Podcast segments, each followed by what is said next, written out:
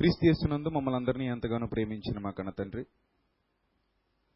మీ సహాయము కొరకు, మీ యొక్క కృప కొరకు ఎదురు చూస్తూ ఎల్లప్పుడూ నిరీక్షణ కలిగి మీ అందుండి జీవించడానికి ప్రభువా, ఈ లోకానికి వేరుగా మమ్మల్ని ప్రత్యేకపరిచి విలువైన అధికారము కలిగిన సంఘముగా సర్వాధికారి అయిన యేసుక్రీస్తు ప్రభువారి శరీరముగా మమ్మల్ని అందరినీ నిలువబెట్టినందుకు స్తోత్రం తండ్రి.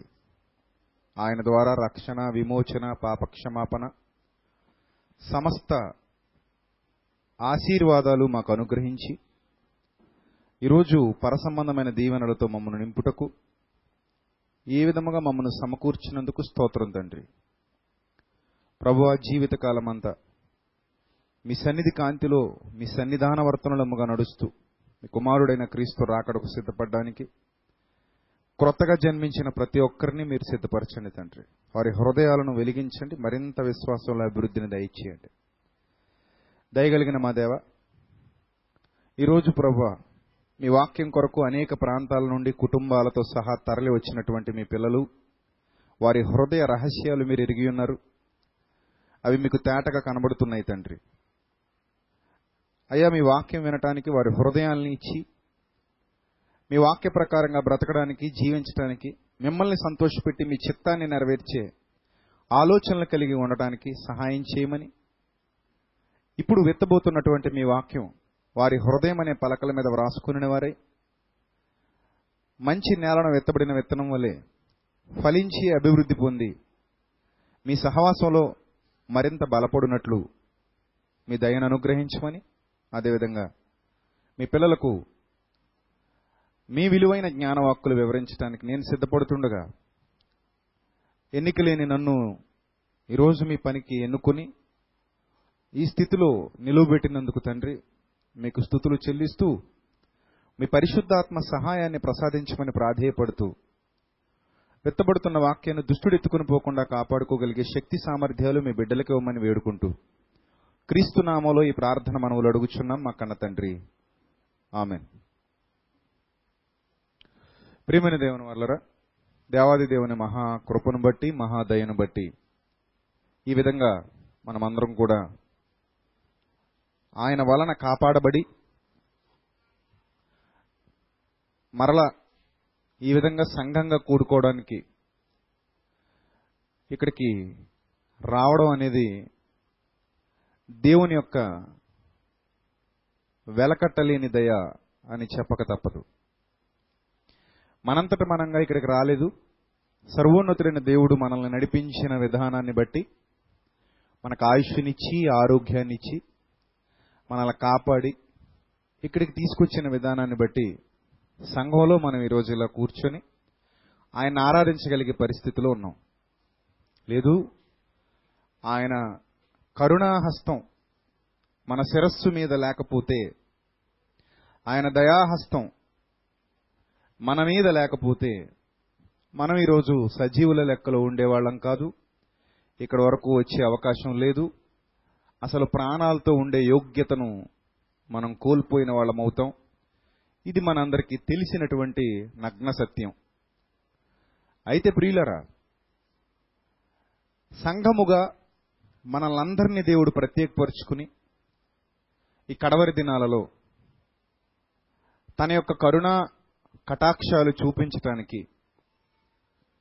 లోకంలో అనేక మంది ఆయనకు వ్యతిరేకంగా బ్రతుకుతున్నప్పటికీ సంఘాలలోనికి కూడా భ్రష్టత్వం చొచ్చుకు వచ్చి అనేక మంది జీవితాలు భ్రష్టత్వం వైపు అడుగులు వేసి సాతానుకు సంపూర్ణంగా వారు లొంగిపోయినప్పటికీ, నా పిల్లలు అనేవారు, నా కొరకు బ్రతికేవారు కొందరైనా ఉన్నారు. నా ఆలోచనల్లో జీవించేవారు, నన్ను కలిగి జీవించేవారు కొందరైనా ఉన్నారు అనే సంతృప్తి దేవునికి మిగిలింది. అంటే దానికి కారణం సత్యానికి నిలబడే కొంతమంది పిల్లలకు అయినా ఈరోజు ఈ కడవరి దినాల్లో ఉండటమే. ఇదే విషయాన్ని ఒకనాడు అసత్యం బాగా వ్యాపించిపోయినప్పుడు, సమాజం నిండా అసత్యం పేరుకుపోయి సత్యవాక్యం కనబడక, ఎవరు దేవుని సంబంధులో, ఎవరు దయ్యపు సంబంధులో గుర్తించలేక అందరూ దేవుని సంబంధులే అనుకుంటూ భ్రమలో బ్రతుకుతున్నటువంటి ఆ దినాలలో, అపోస్తలులు ఇంకా కొందరు బ్రతికున్న దినాలలో, కొందరు చనిపోయి వెళ్ళిపోయారు, కొందరు బ్రతికున్న దినాలలో చిట్ట చివరిగా మరణించిన వాడుగా చరిత్ర చెబుతున్నటువంటి అపోస్తలుడైన యోహాను గారు, ఆయన కడవరకు నమ్మకంగా పరిచర్యలో కొనసాగి చనిపోయినవాడు, చాలా యథార్థవంతుడు, ప్రభు ఆయన మీద పెట్టుకున్న నమ్మకాన్ని వమ్ము చేయక జీవించినవాడు. అప్పటికే ఆయన బ్రతుకున్నప్పటికే, ఆయన చూస్తూ ఉన్నప్పటికీ ఈ సమాజాన్ని చాలా భ్రష్టత్వం సమాజం నిండా అలుముకొని ఉంది. లోకం ప్రత్యేకింపబడినది అని చెప్పుకుంటున్న దానిలోనికే కుళ్ళొచ్చేసింది. చూసారా, మినరల్ వాటర్ అంటాం. ఏంటయ్యా జనరల్ వాటర్కి మినరల్ వాటర్కి తేడా అంటే, మినరల్ వాటర్ శుద్ధిగా ఉంటుంది అంటారు. ఈరోజు మినరల్ వాటరే కల్తీ అయిపోయింది. అప్పుడు దేని తాగాలి? ఇంకా జనరల్ అయినా ఒకటే, అప్పుడు మినరల్ అయినా ఒకటే. There is no minerals, only name ఏంటి mineral water, but no minerals. Minerals లేని వాటరే మినరల్ వాటర్గా అమ్ముతున్నటువంటి రోజులు. ఆ మాత్రానికి డబ్బు పెట్టి వాటర్ కొనుక్కోవాల్సిన అవసరం లేదు కదా. రెండు ఒకటే, జస్ట్ పేరు మార్చారు, తీరు మాత్రం ఏం మారలేదు, రెండు ఒకటే అన్నట్టుగా ఆ రోజే సంఘాలు అయిపోయాయి ప్రియులారా. అప్పుడు భూతద్దం వేసి సత్యం ఎక్కడుంది అని అపోస్తలులు వెతుక్కోవటం ప్రారంభించారు. సత్యం ఎక్కడుంది, సత్యం ఎక్కడుంది, సత్యం ఎక్కడుంది అని వెతుక్కోవటం ప్రారంభిస్తే, ఎందుకంటే వాళ్ళు సంఘానికి అధికారులు కదా. మనం చెప్పాను మీకు ఇప్పుడు దేవుని అధికారం అని. సంఘంలో కూడా అధికారాలు ఉన్నాయి, సంఘానికి కూడా ప్రభుత్వం ఉంది, మంది కూడా గవర్నమెంట్. ఎవరి గవర్నమెంట్ ఇది? దేవుని గవర్నమెంట్ ఇది. లోకపు గవర్నమెంట్ ఉంది మనకి. లోకపు గవర్నమెంట్లో కూడా అధికారులు ఉన్నారు, దేవుని గవర్నమెంట్లో కూడా అధికారులు ఉన్నారు. సో ఈ దేవుని గవర్నమెంట్లో అపోస్తలులు ఆ కాలానికి అధికారులుగా ఉన్నారు. వాళ్ళు వెతుక్కుంటున్నారు, ఎక్కడుంది సత్యం, ఎక్కడుంది సత్యం అని వెతుక్కుంటున్నప్పుడు ఆయన ఒక లేఖ రాశాడు. సుమారుగా 3 పత్రికలు ఉంటాయి కదా బైబిల్ కొత్త నిబంధన చివరి భాగంలో. ఒక 3 పత్రికలు మన కళ్ళకు కనబడుతున్నాయి. ఆ 3 పత్రికల్లో ఆయన రాసిన మాట, దాని కొరకు ఎంత తృష్ణ కలిగి ఉన్నాడో, ఎంత వెతుకుతున్నాడో అనే భావన కలుగుతుంది ప్రియులారా. మాట చదువుతుంటే అయ్యో చాలా వెతుకుతున్నాడు అనమాట ఈయన, చాలా వెతుకుతున్నాడు అనమాట, దానికోసం వెతుకుతున్నాడు అనమాట ఈయన అనే ఆశ ఆయనలో ఉన్నట్టుగా మనకు అర్థమవుతుంది. 2వ పత్రిక, యోహాను గారు రాసిన 2వ పత్రిక 4వ వచనం. యోహాను గారు రాసిన 2వ పత్రిక 4వ వచనం జాగ్రత్తగా చూడాలి. తండ్రి వలన మనము ఆజ్ఞను పొందిన ప్రకారము నీ పిల్లలలో కొందరు. చూసారా, నీ పిల్లలలో అందరూనా కొందరేనా? కొందరే. ఆ పాయింట్ మీరు జాగ్రత్తగా గమనించాలి. నీ పిల్లలలో కొందరు సత్యమును అనుసరించి నడుచుచుండుట కనుగొనడం అంటే అది చాలా గొప్పదైన పదం. ఈజీగా తెలిసిపోయేదాన్ని కనుగొని అనరు. గమనించండి, మీరు ఈజీగా దొరికేసింది అనుకోండి కనుగొని అనరు. ఇక్కడికి వచ్చి నేను ఫ్యాన్ కనుగొన్నానంటే నవ్వుతారు. ఫ్యాన్ కనుగొనేదేముంది, కళ్ళకు కనబడుతుంది. కనబడుతుందా? కనబడట్లేదు. నేను ఇక్కడ ఒక కెమెరాని కనుగొన్నాను అంటే నవ్వుతారు. అదేం కనుగొనాల్సిన అవసరం లేదు. నేను కెమెరా కనబడుతుంది చూసేశాను, చాలా ఈజీ. ఫ్యాన్ కనబడుతుంది చూశాను, బోర్డు కనబడుతుంది చూశాను. సో దాన్ని మనం కనుగొని అనే పదాన్ని అక్కడ మనం వాడకూడదు. కనుగొని అనే పదాన్ని ఎక్కడ వాడతారంటే, నేను ఒక 10 అడుగుల లోతు తవ్వి భూమిని అక్కడ నేను బొగ్గును కనుగొన్నాను. ఒక 10 అడుగుల లోతు భూమిని తవ్వి నేను ఏదో విలువైన లోహాన్ని కనుగొన్నాను, ఒక విలువైన వస్తువును కనుగొన్నాను. That is the right word, కనుగొని. అంటే ఈ సత్యం అందరిలో లేదు, అందరిలో సత్యం లేదు. మరి అందరిలో ఉందంటే సత్యం కొందరిలోనే ఉంది. మీరు ఖచ్చితంగా ఆ పాయింట్ అబ్జర్వ్ చేయాలి. సత్యం అందరిలో లేకపోవటానికి గల కారణం ఏంటి? అరే సత్యం కొందరిలోనే ఉండడం ఏంటి? అందరిలో ఎందుకు లేదు? అపోస్తలులను అడగాలి ఈ ప్రశ్న. అపోస్తలులను అడిగితే, ఈరోజున చాలామంది క్రైస్తవ్యం ముసుగులో అజ్ఞానాంధకారంలో మోసగాళ్ల మాటలు నమ్మి మాయలోకి వెళ్ళిపోయిన చాలామంది జీవితాలు వెలిగింపబడటానికి ఈ వాక్యాలు చాలా అవసరం ప్రియులారా. ఈరోజు చాలామంది గాలికి చెదరగొట్టబడి పుట్టులో ఉన్నారు. కాసేపు ఇక్కడ నచ్చలేదు మరో చోట నచ్చలేదు ఇంకో చోట. బోధను మార్చేవాళ్ళు, బోధకుల్ని మార్చేవాళ్ళు. దేని నిమిత్తం ఇదంతా అంటే సత్యం మీద డిపెండ్ అయి లేరు వాళ్ళు.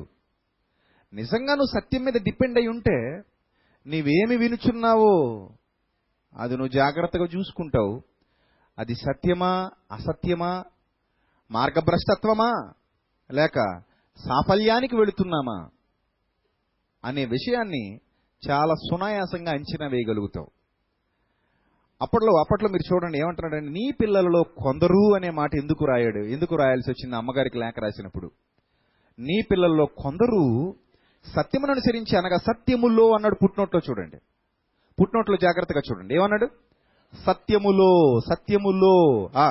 నీ పిల్లలో కొందరే సత్యములో నడుచుచుండుట కనుగొని బహుగా సంతోషించుచున్నాను అన్నాడు.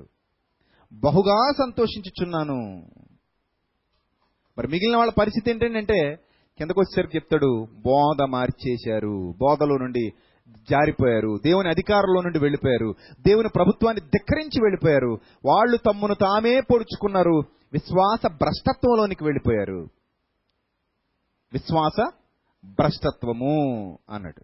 అంటే ఆ పిల్లల, సత్యములో నడుచుకొనిచున్న పిల్లల సహవాసంలో నుండి దూరం అయిపోయారు, వాళ్ళు సాతానుకు దగ్గరైపోయారు.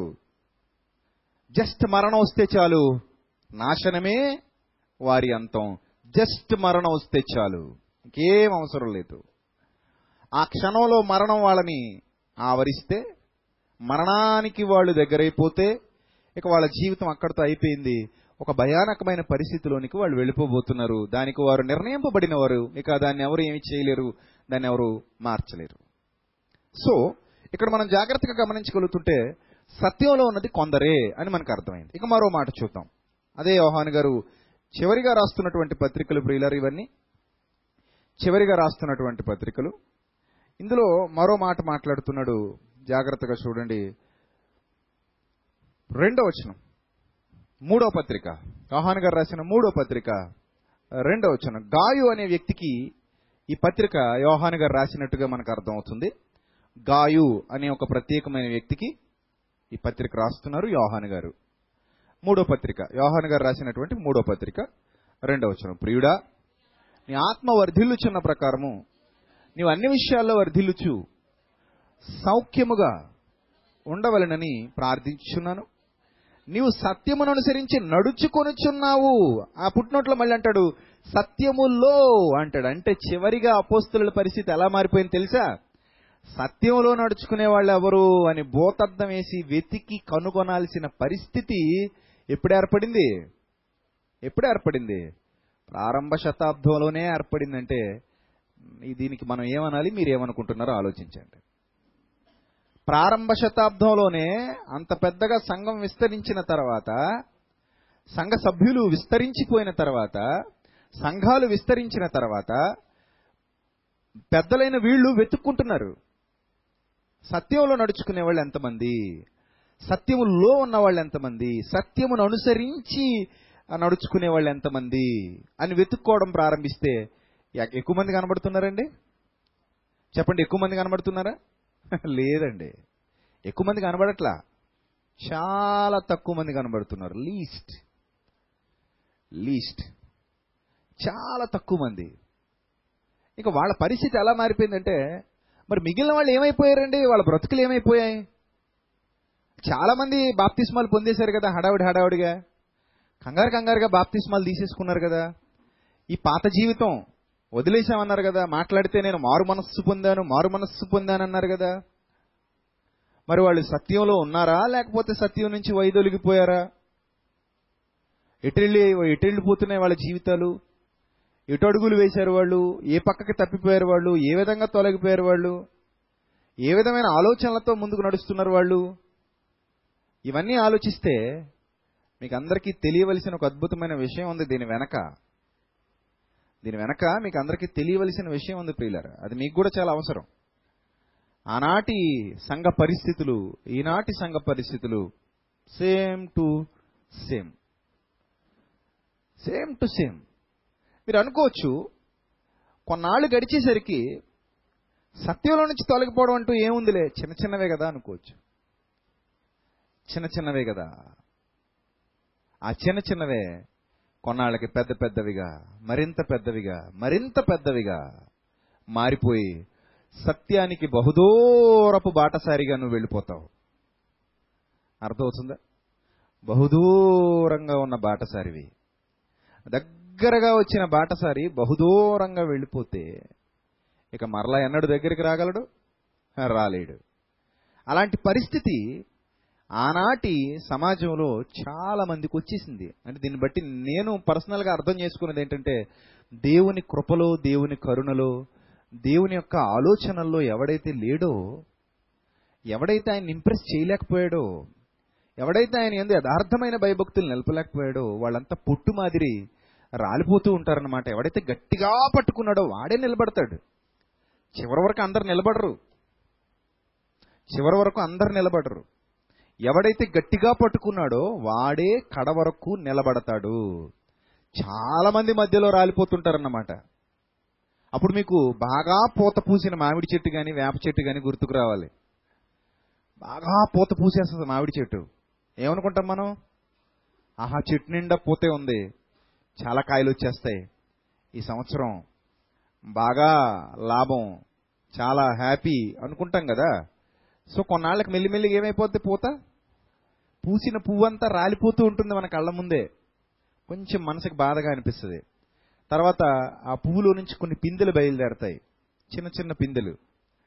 ఆ పిందెలు చూసినప్పుడు పోనీలే, ఇన్ని పిందెలు ఉన్నాయి కదా, పువ్వు రాలిపోతే చాలా వరకు రాలిపోయిందిలే, చాలా పువ్వు ఉందిలే అనుకుంటాం కదా.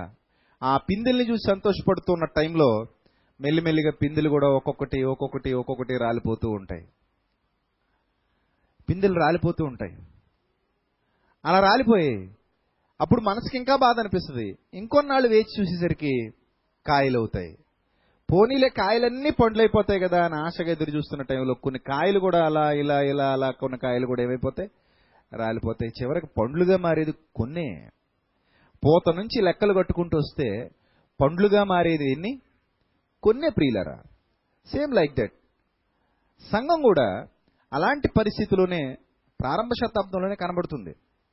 నేడున్న మరీ భ్రష్టత్వంలోకి వెళ్ళిపోయిన సంఘం గురించి నేను మాట్లాడలేదు, కానీ ప్రారంభ శతాబ్దంలోనే సంఘం ఈ విధంగా ఉన్నట్టుగా మనకు అర్థమవుతుంది. చాలా మంది రాలిపోయారు, చాలా జీవితాలు రాలిపోయాయి, చాలా మంది ఉండలేకపోయారు. ఎందుకో తెలీదు, వాళ్ళు ఉండలేకపోయారు.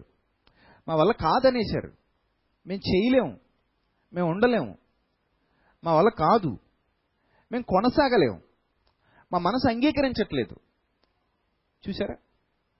సువార్త విన్నప్పుడు ఉన్న ఆలోచన సంఘంలో కొనసాగుతున్నప్పుడు కనుమరుగైపోవడమే దీనికి కారణం. అందుకే పౌలు అంటాడు కొరింథీ పత్రికలో సువార్త గురించి చెబుతున్నప్పుడే, దానిని మీరు గట్టిగా పట్టుకున్న ఎడల దాని వలననే మీరు రక్షింపబడువారై ఉందురు అంటాడు. ఎలా పట్టుకోవాలట?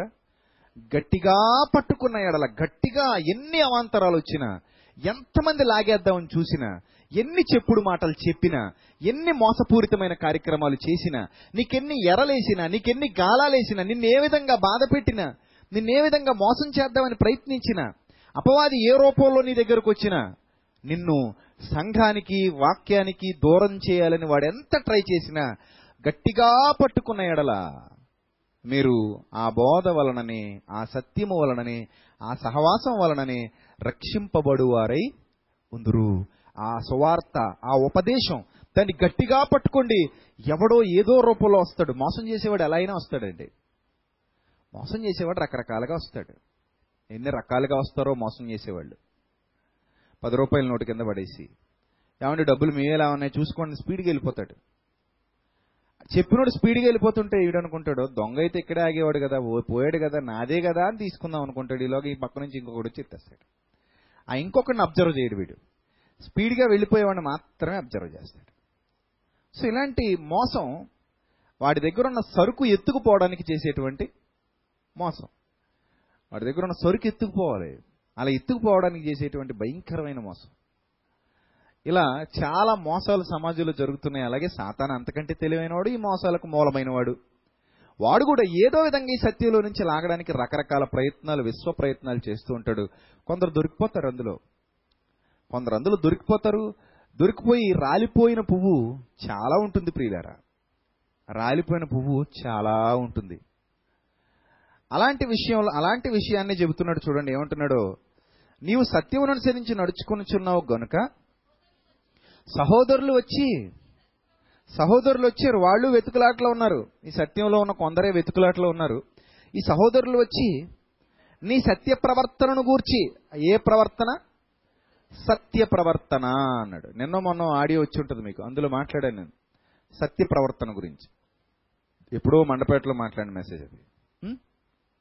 సత్య ప్రవర్తనను గూర్చి సాక్ష్యము చెప్పగా విని బహుగా సంతోషించి తిని అన్నాడు. జాగ్రత్తగా వినాలి. సత్య ప్రవర్తనను గూర్చి ఏం చెప్తున్నారట? సాక్ష్యం చెప్తున్నారట. లోక ప్రవర్తన ఉంటుంది, లోక సంబంధమైన ప్రవర్తన ఉంటుంది, అందులో మంచి ఉండొచ్చు, చెడు ఉండొచ్చు ఆ ప్రవర్తనలో. కానీ సత్య ప్రవర్తన అనేది దాని అంతటికీ పూర్తిగా భిన్నమైనది. మంచి ప్రవర్తన కంటే, చెడ్డ ప్రవర్తన కంటే భిన్నమైన ప్రవర్తన సత్య ప్రవర్తన. ఇది సత్యమును అనుసరించి నడిచేవాని జీవితంలో మాత్రమే కనబడేటువంటి ప్రవర్తన. ఈ సత్య ప్రవర్తనను అనుసరించి నడుచుకొని చిన్నవని సహోదరులు వచ్చి సాక్ష్యము చెప్పగా విని బహుగా సంతోషించి తిని అన్నాడు. ఎలా సంతోషించాడట? బాగా సంతోషపడ్డాడట. అబ్బా, నా పిల్లలు సత్య ప్రవర్తనలో ఉన్నారు, సత్యం అనుసరించి నడుచుకుంటున్నారు నా పిల్లలు అని బహుగా సంతోషించి తిని. నెక్స్ట్ వేస్, నా పిల్లలు సత్యమును అనుసరించి నడుచుకొనిచున్నారని వినుట కంటే నాకెక్కువైన సంతోషము లేదు. చూసారా, నాకెక్కువైన సంతోషము లేదు అన్నాడు. అంటే సంఘములో సత్యమును అనుసరించి నడుచుకునే వాళ్ళ కోసం వేట ప్రారంభమైంది ఆ దినాలలోనే. కొందరు సత్య ప్రవర్తన కలిగి జీవిస్తున్నారు, వారు తెలిసిపోతున్నారు. కొందరు అసత్య ప్రవర్తనలో కొనసాగుతున్నారు, వారు కూడా తెలిసిపోతున్నారు. వీళ్ళందరూ సంఘంలోనే ఉన్నారు. అప్పుడు అపోస్తలులకు ఒక పెద్ద పరీక్షలాగా ఆ విషయం పరిణమించింది. వెంటనే ఎవరున్నారండి సత్య ప్రవర్తనలో ఉన్నవాళ్ళు? ఎవరండి సత్యాన్ని అనుసరించి నడుచుకునేవాళ్ళు? ఇతన, ఈమె, ఆమె, ఎవరున్నారు సత్యంలో నడుచుకునేవాళ్ళు? ఎవరు సత్యానికి విలువనిచ్చేవాళ్ళు? ఎవరు సత్య ప్రకారంగా జీవించేవాళ్ళు? ఎవరు సత్యం అంటే జీవితాన్ని అర్పించేసేవాళ్ళు అనే భావన ఆనాటి అపోస్తలుల్లో ఉంది ప్రియులారా. కారణం, సంఘములోనికి అపవాది చొరబడటం వలన చాలామంది సత్యములో నుండి ఏమైపోయారు? తొలగిపోయారు. ఈవెన్ మన సంఘములో నుండి కూడా చాలామంది తొలగిపోయిన వాళ్ళు ఉన్నారు. సత్యంలో నుండి తొలగిపోయారు. వాళ్ళు పూర్తిగా లోకానికి లొంగిపోయారు అన్నమాట, పూర్తిగా లోకానికి దగ్గరైపోయారు. ఇక వాళ్ళు సత్యంలోనికి రారు. కానీ వాళ్ళలో ఉన్న భ్రమ ఏంటంటే, మేము దేవుల్లో ఉన్నాం, మాకు వాక్యం తెలుసు, మేము దేవుడు పని చేసేస్తున్నాం, మేము ఇంకా చాలా గొప్ప గొప్ప కార్యాలు చేసేస్తున్నాం అనుకున్నట్టుగా బ్రతుకుతూ ఉంటారు. Leave them. ఇక వాళ్ళ గురించి ఆలోచించాల్సిన అవసరత ఎంత మాత్రం లేదు. ఎందుకంటే వాళ్ళు వాత వేయబడిన మనస్సాక్షి కలిగిన వారు. ఒక అధికారం ఉంది, దేవుని అధికారం. సాతానుకు అప్పగించి తిని అంటాడు పౌలు. సాతానుకు అప్పగించి తిని అంటాడు. అప్పగించే అధికారం దేవుడిదా, పౌలుదా? పౌలుకు కూడా ఉంది, సంఘానికి కూడా ఉంది. పాపం క్షమించే అధికారం దేవుడిదా, సంఘానిదా? ఎవరిది? దేవుడిదా? సంఘానికి కూడా ఉంది. పాపములు క్షమించుటకు మీకు అధికారం ఇచ్చి తిని అంటాడు యేసుక్రీస్తు యోహాను సువార్తలో. సంఘం అంటే ఏమనుకుంటున్నారండి? చాలా గొప్ప స్థితిలోనికి తీసుకెళ్ళాడు. మీరు ఎవని పాపములు నిలిచి ఉండనిత్తురో అవి నిలిచి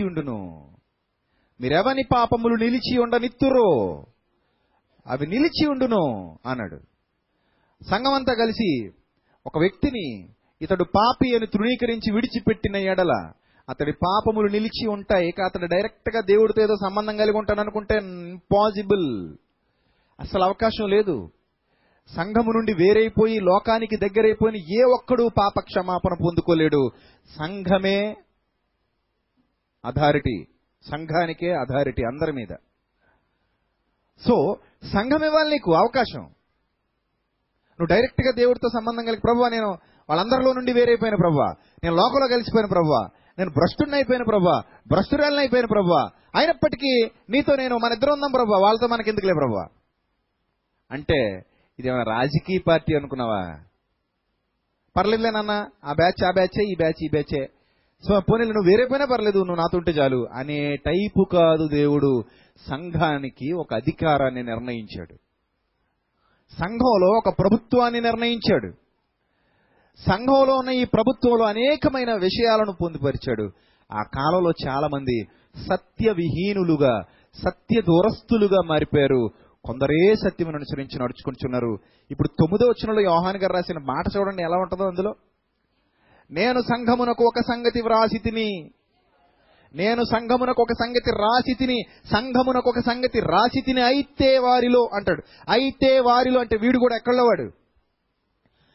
ఎక్కడివాడు సంఘములోనే ఉన్నవాడు. గమనించాలి జాగ్రత్తగా. సంఘమునకు ఒక సంగతి రాసి తిని అయితే వారిలో ప్రధానత్వము కోరుతున్నది యోత్రిపే, మమ్మల్ని అంగీకరించటం మానేశాడు అన్నాడు. మమ్మల్ని అంగీకరించటం మానేశాడు అంటే సాతాను వాడిలో అసూయ పుట్టించింది. సాతాను వాళ్ళు ఏం పుట్టించింది? అసూయ పుట్టించింది, ఒక దుష్ట భ్రష్ట మనస్సు పుట్టించింది. అప్పుడు ఈ యోహాను అంతటి గొప్పవాడినే దియోత్రిపే కంటే ఎక్కువ జ్ఞానం కలిగిన, దియోత్రిపే కంటే ఎక్కువ ప్రభువుకు దగ్గరైన, దియోత్రిపే అనేవాడు ఈ దేవునిలోనికి రావటానికి కారణమైన ఎవరైనా యోహాను గారు, వాడు మమ్మను అంగీకరించుటలేదు అన్నాడు. ఆ దియోత్రిపే అనువాడు మమ్మను అంగీకరించటలేదు. అక్కడతో ఆగలేదు వాడు. ఆ దియోత్రిపే అనేవాడు అంగీకరించట్లేదు అనేసరికి పోనీలో అంగీకరించకుండా వదిలేశాడు అనుకుంటున్నారు. వాడు అక్కడతో ఆగలేదు సుమా, వాడు చాలా చేశాడు. వాడు చేసింది చాలా ఉంది. దియోత్రిపే అనేవాడు యోహాను గారితో పాటు ఉండేవాడు, యోహాను గారితో పాటు కొనసాగేవాడు. వాణ్ణే సాతాను వాడుకుంటున్నాడు. మీరు గమనించాలి, అంటే సత్యంలో నుంచి వెళ్ళిపోతే పరిస్థితులు ఎలా మారిపోతాయో ఇక్కడే మనకి ఈజీగా అర్థమైపోద్ది. ఆ దియోత్రిపేగాడు అనుకుంటాడు, నేను సత్యంలోనే ఉన్నాను, నేను దేవుల్లోనే ఉన్నాను, నేను ఎక్కడికి పోలేదు, నేను దేవుల్లోనే కొనసాగుతున్నాను అన్న భ్రమలో వాడు బ్రతుకుతూ ఉంటాడు. No, he's not in Christ, he's not in right way. వాడు వెళ్ళిపోయాడు, వాడు లోకంలో కలిసిపోయాడు, లోకానికి బాగా దగ్గర అయిపోయాడు. అర్థమవుతుందా? చూడండి ఏమంటున్నాడు, వాడు మమ్మను గూర్చి చెడ్డ మాటలు వదరుచు చెడ్డ మాటలు వదరుచు అంటే చెడ్డ మాటలు మాట్లాడుతూ ఆ యోహాను గారిని గురించి, సత్యంలో కొనసాగుతున్న వాళ్ళ గురించి తప్పు మాటలు, చెడ్డ మాటలు, లేని మాటలు, వ్యర్థమైన మాటలు మాట్లాడుచు. అది ఇంకా సరిపోలేదు వాడికి, ఇంకా సరిపోలేదు నాకు. ఏం పాపం చేశాడని యోహాను అతడికి ఏం అన్యాయం చేశాడు? ఏముండదు. మీరు ఒక విషయం గుర్తుపెట్టుకోండి, లోకంలో అన్యాయం చేసిన వాడి మీద పోరాటాలు చేస్తారు, కానీ సంఘంలో ఏ అన్యాయం చేయని వాడి మీద ఏం చేస్తారు? పోరాటం చేస్తారు. లోకంలో అన్యాయం చేసిన వాడికి ద్రోహం చేస్తారు, నమ్మక ద్రోహం, కానీ సంఘంలో ఏ అన్యాయం చేయని వాడికే నమ్మక ద్రోహం చేస్తారు. ఏంటి దీనికి కారణం అంటే బైబిల్ అంతా మనం వెతుక్కుంటే కేవలం సాతాను వారిని పట్టడమే, ఇకేం ఉండదు. అదేంటండి అంటే ఎస్, మనమే ఆశ్చర్యపోతాం ఏంటి ఇతనా ఇలా చేశాడు, ఏంటి ఇతనా ఇలా పావులా మారిపోయాడు, ఏంటి ఇతనా ఇలా సాతాను అయిపోయాడు. ఎస్, తెలిసిన తర్వాత మనమే ఆశ్చర్యపోతాం, ఎవరు ఇలా, ఇతను ఇలా చేశాడా అనుకుంటాం అంతే. అలాంటి పరిస్థితి సంఘంలోనికి రావడానికి కారణం సాతానుకు వాళ్ళు హృదయంలో చోటివ్వడం. యోహాను గారి గురించి చెడ్డ మాటలు పలుకుతున్నాడంటే అది మీరు ఆలోచించండి ఒక్కసారి. యోహాను అంటే సామాన్యుడు కాదండి, యేసుక్రీస్తు అత్యంత ప్రేమించిన శిష్యుడు. చాలా ప్రేమించాడు యోహాన్ని. ఆ యేసు ప్రభువారు అంత ప్రేమించబట్టే యోహానికి ఆ స్థాయి దక్కింది. లేకపోతే యోహానికి ఆ స్థాయి ఎక్కడ ఉంటుంది? అంత గొప్ప స్థితికి ఎందుకు హెచ్చింపబడతాడు? అంత ఉన్నతంగా ఎందుకు బ్రతుకుతుంటాడు? అంత ఉన్నతంగా ఎందుకు పనిచేస్తాడు? అది దేవుని సంఘంలో దేవుడు యోహాను గారికి ఇచ్చినటువంటి అధికారం. అర్థమవుతుందా? ఆ అధికారం ఎవరికి నచ్చలేదు? దియోత్రేఫేకి నచ్చలేదు. సాధారణంగా మూర్ఖుణ్ణి గద్దించినప్పుడు, చెడ్డవాడిని గద్దించినప్పుడు వాడు లోబడ్డు. అందుకే ప్రభు కూడా చెప్తాడు సామెతల గ్రంథంలో, జ్ఞాని అయిన వాడిని, మాట వినేవాడిని, లోబడేవాడిని నువ్వు గద్దించు, వాడు దానివల్ల మరింత జ్ఞానాన్ని పొందుకుంటాడు, నీకు దగ్గర అవుతాడు. మూర్ఖుణ్ణి గద్దించుకో. మూర్ఖుణ్ణి గద్దించిన ఎడల వాడు మన మీద ఏం పెంచుకుంటాడు? తృణీకరించి, ఆ మాటలను తృణీకరించి కోపం పెంచుకుంటాడు, కక్ష పెంచుకుంటాడు. కాబట్టి మూర్ఖుణ్ణి ఎప్పుడు గద్దించకూడదు. ఎవరిని గద్దించాలి? జ్ఞానవంతుణ్ణి గద్దిస్తే వాడు ఇంకా జ్ఞానవంతుడు అవుతాడు, వాడు ఇంకా నేర్చుకుంటాడు.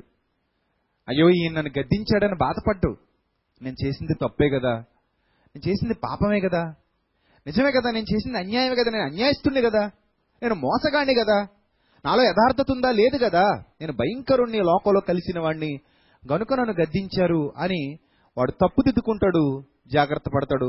మరలా అమ్మో ఈ అధికారంలో నుండి వెళ్ళిపోతే, ఈ సంఘంలో నుండి వెళ్ళిపోతే నేను నాశనానికి వెళ్ళిపోతాను, ఎందుకంటే నా పాపాలు అలాగే ఉండిపోతాయి, నేను ఇప్పుడు పాపిగా మారిపోయాను, నేను మరలా దేవుని వైపుకు రావాలంటే సంఘం నన్ను అంగీకరించాలి, నేను పశ్చాత్తాపడాలి, మారు మనసు పొందాలి, పాప ప్రక్షాళన చేసుకోవాలి, లేకపోతే నేను నశించిపోతాననే భావాలు వాడికి కలుగుతాయి.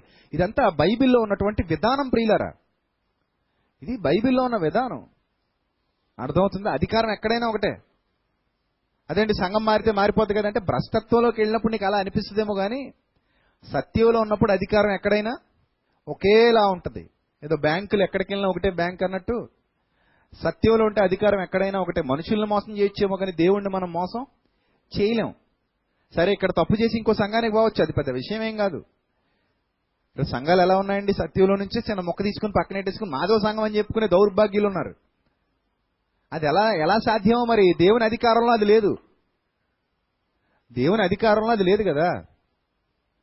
ఒక 10 మంది లేచిపోయి మేము సంఘమే, మేము ఆ పక్కన ఇంకో షెడ్ వేసుకుని అందులో కూర్చుంటాం, లేకపోతే ఈ పక్కన ఇంకో బిల్డింగ్ కట్టుకుని అందులో కూర్చుంటాం అంటే మరి వీళ్ళదే సంఘమే అంటే వాళ్ళదే సంఘమే, వాళ్ళ నుంచి విడిపోయిన సంఘం మాది, ఇది ఎలా సాధ్యమయ్యా? వాళ్ళు మీరు అందరూ దేవుని పిల్లలే కదా, అవన్నీ మాకు అనవసరం, మేము విడిపోయాం, ఇలాంటివి మనకు అక్కడక్కడ వినబడుతూ ఉంటాయి.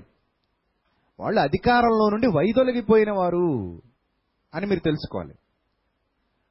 సంఘం అంటే ఎక్కడైనా ఉండొచ్చు, కానీ ఎక్కడికక్కడ ఉన్న సంఘం ఏకభావంతో, ఏక దృక్పథంతో సత్యమందు కొనసాగేవారే ఉండాలి.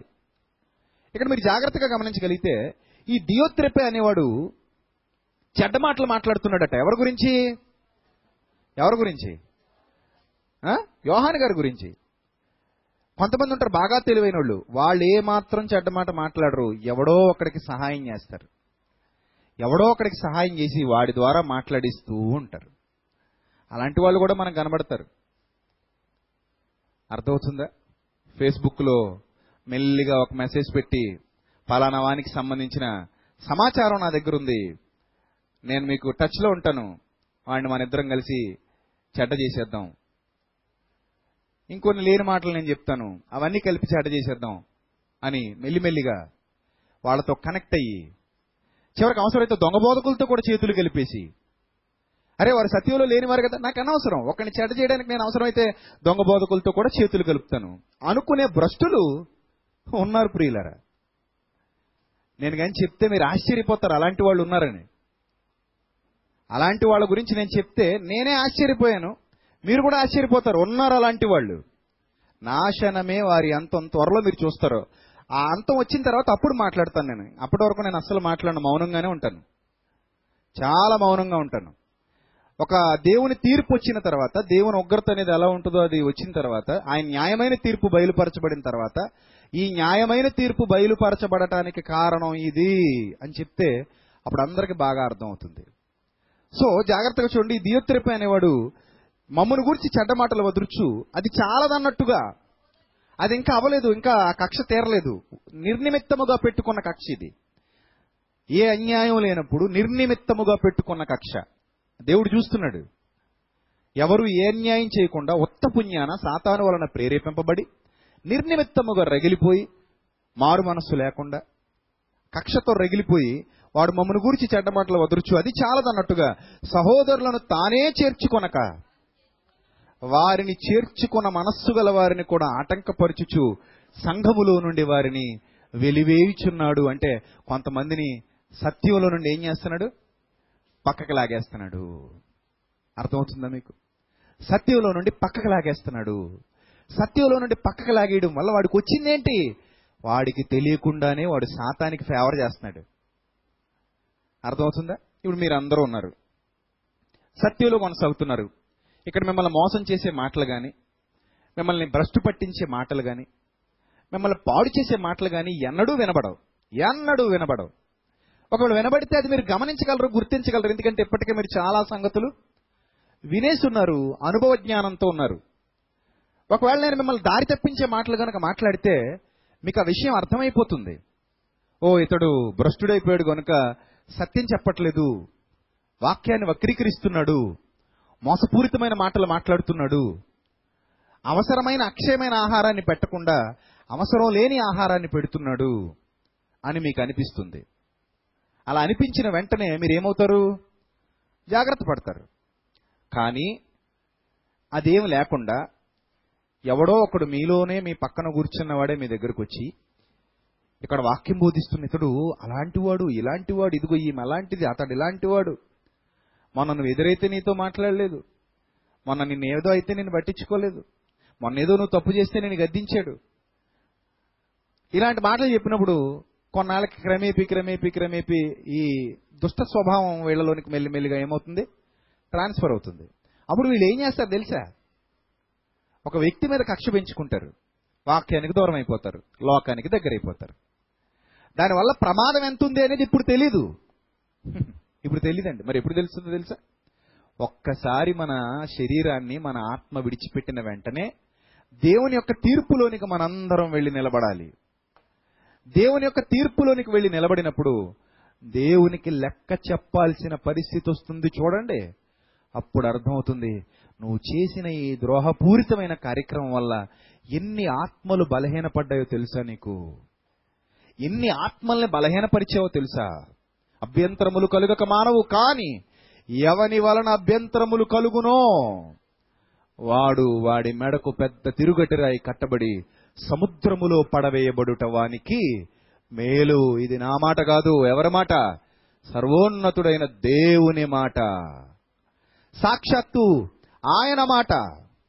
ఒక్క ఆత్మ నశించిపోయే పని, ఒక్క ఆత్మ బలహీనపడి అయ్యో అతనే ఇలాంటి వాడు, అతనే ఇలా ఉన్నాడు, నేను ఇలాంటి వాడిని అయిపోదామని ఎవడైనా నీ చెడ్డ మాటల వల్ల బలహీనపడి, ఈ యోహాను గారి గురించి చెడ్డ మాటలు వదలడం వల్ల బలహీనపడి ఒక్క ఆత్మ లోకంలో కలిసిపోయినా నీ మెడకును పెద్ద తిరుగటిరాయి కట్టబడి సముద్రంలో పడవేయబడటం మేలు. ఆ పాపానికి తగిన శిక్ష త్వరలోనే పొందుకుంటావు. నాశనమే వారి అంతం అన్నాడు దేవుడు. అది ఎక్కడికి పోదు. కొందరి పాపములు ముందు వెళ్ళిపోతున్నాయి, కొందరి పాపములు వారి వెంట పోవుచున్నవి అంటాడు తిమోతి పత్రికలో. కొందరి పాపములు వారి ముందర నడుచుచున్నవి, కొందరి పాపములు వారి వెంట పోవుచున్నవి అన్నాడు. సో ఇది చాలా భయంకరమైన ప్రక్రియ. ఈ ప్రక్రియలోనికి వెళ్ళిపోయాడు ఈ దియోత్రెఫే అనేవాడు. చూడండి, సంఘంలో నుండి వారిని వెలివేసి చాలా మందిని బాధించాడు, చాలా మందిని ఇబ్బంది పెట్టాడు, వారి హృదయాల్లో నుండి వాక్యం తీసేద్దామని ప్రయత్నపడ్డాడు. తన వలే వాళ్ళు కూడా లోకంలో కలిసిపోవాలన్న భావనలో బ్రతికాడు, వాక్యానికి దూరంగా మనుషులను తీసుకుపోవాలి అనుకున్నాడు. దీని అంతటికీ కారణం ఏంటనుకుంటున్నారు ప్రియులారా? ప్రారంభ శతాబ్దంలోనే ఇలాంటి పరిస్థితులు ఉన్నాయి. నిజమా అబద్ధమా? దియోత్రెఫే అబద్ధమా? యోహాను గారు చెప్పింది అబద్ధమా? యోహాను గారి వైపు ఉండాలా, మనం దియోత్రెఫే వైపు ఉండాలా? వాక్యం దగ్గర మనం ఆలోచిస్తుంటే యోహాను చెప్పేది సత్యం, దియోత్రెఫే చేసేది అసత్యం. దుష్టత్వంలో ఉన్నాడు దియోత్రెఫే, యోహాను సత్యంలో ఉన్నాడు. ఎవరి పక్షాన దేవుడు ఉన్నాడంటే క్షణికాలం, కొన్ని దినాల పాటు దియోత్రెఫే విజయాన్ని సాధించవచ్చు, కానీ నష్టపోతాడు. కొన్ని క్షణాల పాటు మనుషులు మెప్పు పొందొచ్చు, కానీ నష్టపోతాడు. కొన్నాళ్ల పాటు నేను విజయాన్ని సాధించేశాను, నేను చెడ్డ మాటలు వదిలి యోహాను గారిని బాధ పెట్టి వాళ్ళని చెడ్డ చేసి నేను చాలా హ్యాపీగా ఉన్నానని పొంగిపోవచ్చు. కానీ దాని ఫలితాన్ని అనుభవించే రోజు వస్తుంది. యోహాను సత్యంలో ఉన్నాడు, ఎప్పటికీ గెలుస్తాడు, ఎప్పటికీ గెలుస్తాడు. కానీ వీళ్ళు నష్టపోతారు. ఈ రెండు విషయాల్ని పరిగణనలోకి తీసుకుంటే అసలు మనుషులు ఎలా మారిపోవడానికి గల కారణం ఏంటి? ఇది మనకు చాలా ఇంపార్టెంట్ ప్రియులారా, అందరూ జాగ్రత్తగా వినండి. ఇక మీదట అసలు ఇంత చక్కగా సత్యంలోనికి వచ్చి, ఇంత చక్కగా దేవునికి లోబడి, ఇంత చక్కగా దేవుని యొక్క నిబంధనకు లోబడి, భయభక్తులు కలిగి, అమ్మో తండ్రి ఉన్నాడు, ఆయన మమ్మల్ని చూస్తున్నాడు, మేము యథార్థంగా ఉండాలి, మేము నమ్మకంగా ఉండాలి అని భయభక్తులు కలిగి జీవించినటువంటి వారు సడన్గా మధ్యలో దయ్యానికి చోటు ఇవ్వడానికి గల కారణం ఏంటి అనేది మీరు జాగ్రత్తగా ఆలోచిస్తే ఒకసారి చూడండి ఏమంటున్నాడో. ఒకసారి చూడండి బైబిల్ గ్రంథంలో దాని గురించి ఏమంటున్నాడు. రోమా పత్రిక 1వ అధ్యాయము, రోమా పత్రిక 1వ అధ్యాయము 28వ వచనం నుంచి చూద్దాం ప్రియులారా. రోమా పత్రిక 1వ అధ్యాయము 28వ వచనం చాలా జాగ్రత్తగా చూడాలి మీరందరూ. రోమా పత్రిక 1వ అధ్యాయము 28వ వచనం. మరియు వారు తమ మనస్సులో దేవునికి చోటియ్యనొల్లకపోయిరి గనుక. బాగా వినండి, మీలో ఎవరైతే మీ మనస్సులలో దేవునికి చోటియ్యనొల్లకపోతారో అక్కడి నుంచి మీరు చేరాని కార్యాలు చేస్తుంటారు. బాగా వినాలి, అక్కడి నుంచి మీరు ఏ కార్యాలు చేస్తారు? చేరాని కార్యాలు చేస్తారు. చేయవలసిన కార్యం సత్య సంబంధమైన కార్యం, సత్య ప్రవర్తన, సత్య సంబంధమైన కార్యం. ఇదే కార్యం చేయదగిన కార్యం. చేయరాని కార్యం, చేయరాని కార్యం అనగా లోకంలో నుండి వేరైపోయిన వాడు చేయకూడని కార్యం, చేయరాని కార్యం, అతడు చేయకూడదలా. అలా చేయరాని కార్యములు చేయుటకు భ్రష్ట మనస్సు అనేది ఒకటి ఉందట, అదే చేయిస్తుందట వాళ్ళ చేత. ఇవన్నీ వాళ్ళ చేత చేయించేది ఏంటట? భ్రష్ట మనస్సు. భ్రష్ట మనస్సు ఉన్నవాడు దేవుని కార్యాలు చేయటానికి ఇష్టపడ్డు. భ్రష్ట మనస్సు ఉన్నవాడు అందరితో కలిసి ఉండటానికి ఇష్టపడ్డు. భ్రష్ట మనస్సు ఉన్నవాడు సంఘములో సభ్యుడిగా ఉండటానికి ఇష్టపడ్డు. భ్రష్ట మనస్సు ఉన్నవాడు గద్దిస్తే లోబడ్డు. భ్రష్ట మనస్సు ఉన్నవాడు దేవునికి భయభక్తులు కలిగి జీవించడు. వాడికి లోకం ఏదో గొప్ప విశాలంగా కనబడుతుంది. లోకం, ఆ లోకంలో ఉన్న డబ్బు అదేదో ధైర్యాన్ని ఇచ్చేదిగా కనబడుతుంది. చాలా మనకు డబ్బు ఉంది కదా, ఇంకేం అవసరం లేదు అనిపిస్తుంది ఆ సమయం, అంతే. లేకపోతే వాడుకున్న ఆస్తి, ఆ సంపాదన అదంతా గొప్పగా కనబడుతుంది. లోకంలో ఉన్న ఆనందాలు, లోకంలో ఉన్న సంతోషాలు, ఇవన్నీ చూసేసరికి వాళ్ళు ఉప్పొంగిపోతూ ఉంటారు. ఇదంతా మనకుంది కదా. లేదా కొంతమంది ప్రజల బలం, లేదా వాళ్ళకున్న పదవి, లేదా వాళ్ళు ఏదో సంపాదించిన చదువు ఉంది, దాన్ని బట్టి వచ్చిన ఏదో గొప్పదైన ఉద్యోగం ఉండొచ్చు. ఇవన్నీ చూసుకున్నప్పుడు దేవుడి కంటే ఇవి ఉన్నాయి మాకు, ఇవన్నీ చాలు కదా. చాలా విశాలమైన ప్రపంచాన్ని మేము చూస్తున్నాం, మా కళ్ళ ముందు చాలా విశాలమైన ప్రపంచం ఉంది. ఈ విశాలమైన ప్రపంచాన్ని మేము అనుభవించాలి, అనుభవించకుండా ఉండకూడదు అని వాళ్ళు అనుకుంటూ ఉంటారు ప్రియులారా. వాళ్ళు అనుకుంటారు. ఒక విషయాన్ని మీరు గమనించండి, భ్రష్ట మనస్సుకు అప్పగింపబడిన వాడు చెదపట్టిన చెక్క లాంటివాడు, చెదపట్టిన చెట్టు లాంటివాడు. పైకి అది చాలా గొప్పగా లావుగా కనబడుతుంది, కానీ లోపలదంతా ఖాళీ అయిపోతూ వెళ్ళిపోతుంది. బలమైన గాలి వీస్తుంది, ఇంత లావుగా కనబడుతున్న చెట్టు ఎగిరిపోయి ఎక్కడో పడిపోతుంది. ఇక మళ్ళీ అది ఆ స్థానంలో ఉండదు, ఆ స్థానంలో అది ఉండదు. సో భ్రష్ట మనస్సు కూడా అంతే. ఒక్కసారి మానవుడు భ్రష్ట మనస్సుకు అప్పగింపబడ్డా వాడిలో సత్య సంబంధమైన కార్యాలు మీకెన్నడూ కనబడవు. కావాలంటే చెక్ చేసుకోండి, సత్య సంబంధమైన కార్యాలు కనబడవు. సత్యానికి చోటిచ్చే హృదయం ఉండదు. అక్కడ అయ్యో ఇది సత్యం, ఇది అసత్యం అని వాళ్ళు అంచనా వేయలేరు. ఒకసారి మిమ్మల్ని మీరు పరీక్షించుకోవాలి ఇమ్మీడియట్గా. సత్య ప్రవర్తన నేను కలిగి ఉన్నానా లేదా? సత్య ప్రవర్తన లేకుండా ఈ భ్రష్ట మనస్సు నాలోనికి కానీ వచ్చిందా? ఒకళ్ళు వస్తే దేవునికి దూరంగా, లోకానికి దగ్గరగా, దేవుని కార్యాలకు దూరంగా, లోక సంబంధమైన కార్యాలకు దగ్గరగా, సత్య ప్రవర్తనకు దూరంగా, ఈ భ్రష్ట ప్రవర్తనకు అతి దగ్గరగా బ్రతికేటువంటి పరిస్థితులు నీ జీవితంలో నీకు కనబడుతూ ఉంటాయి, నీ చుట్టూ ఉన్న వాళ్ళకి కనబడుతూ ఉంటాయి.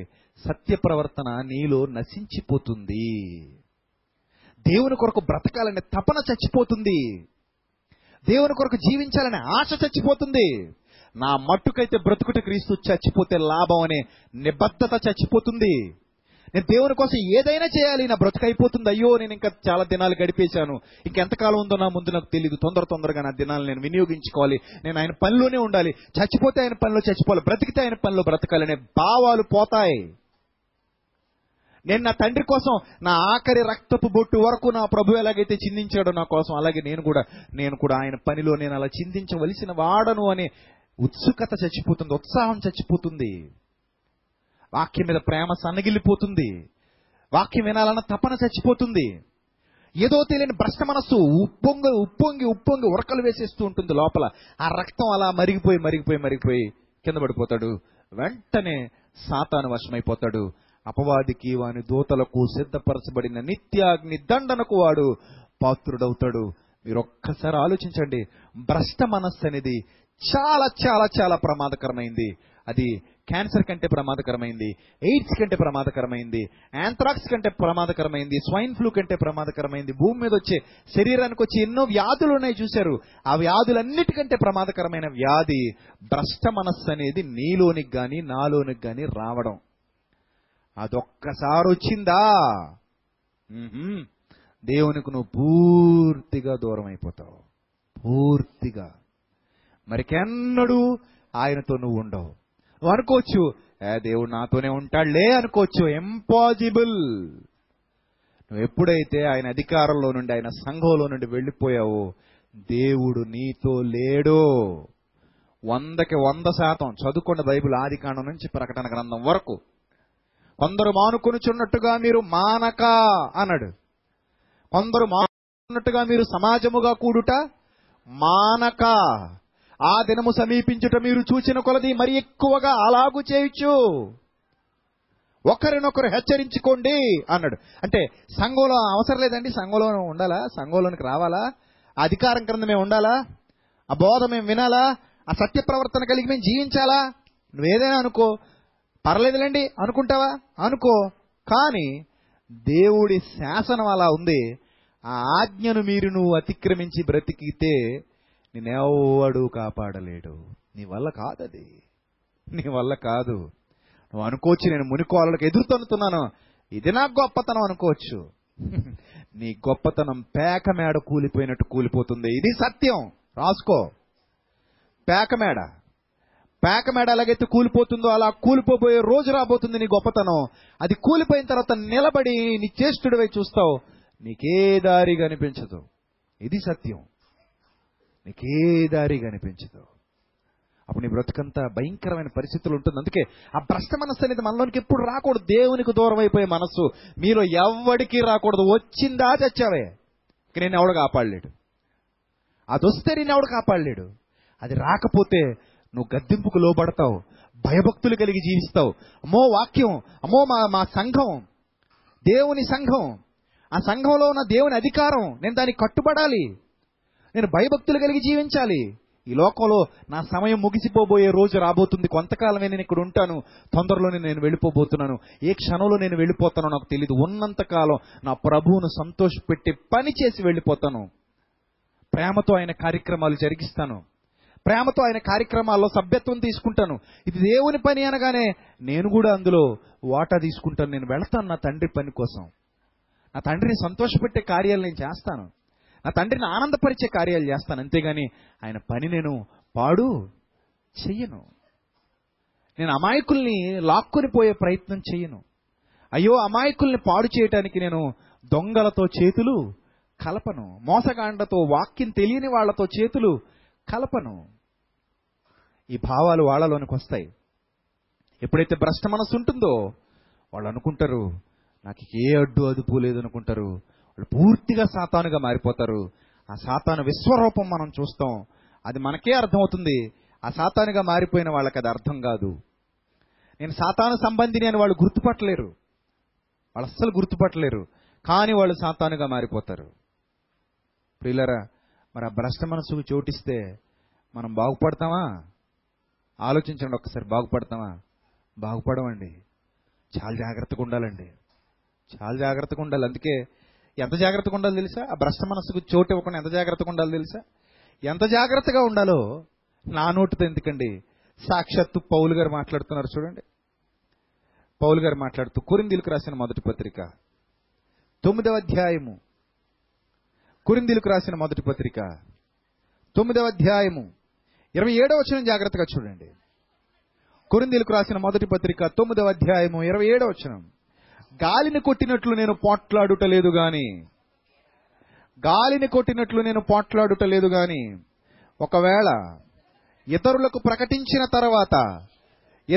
ప్రకటించిన తర్వాత దేవుని పని చేసిన తర్వాత, ఆయనలో కొంతకాలం కొనసాగిన తర్వాత, సంఘంలో కొంతకాలం కొనసాగిన తర్వాత, వాక్యానికి కొంతకాలం లోబడిన తర్వాత, బోరు కొట్టి లోకం మీద ప్రేమ పుట్టి, వాక్యం మీద చిరాకు పుట్టి, లోకం మీద ఆ కోరిక కలిగి, నేనే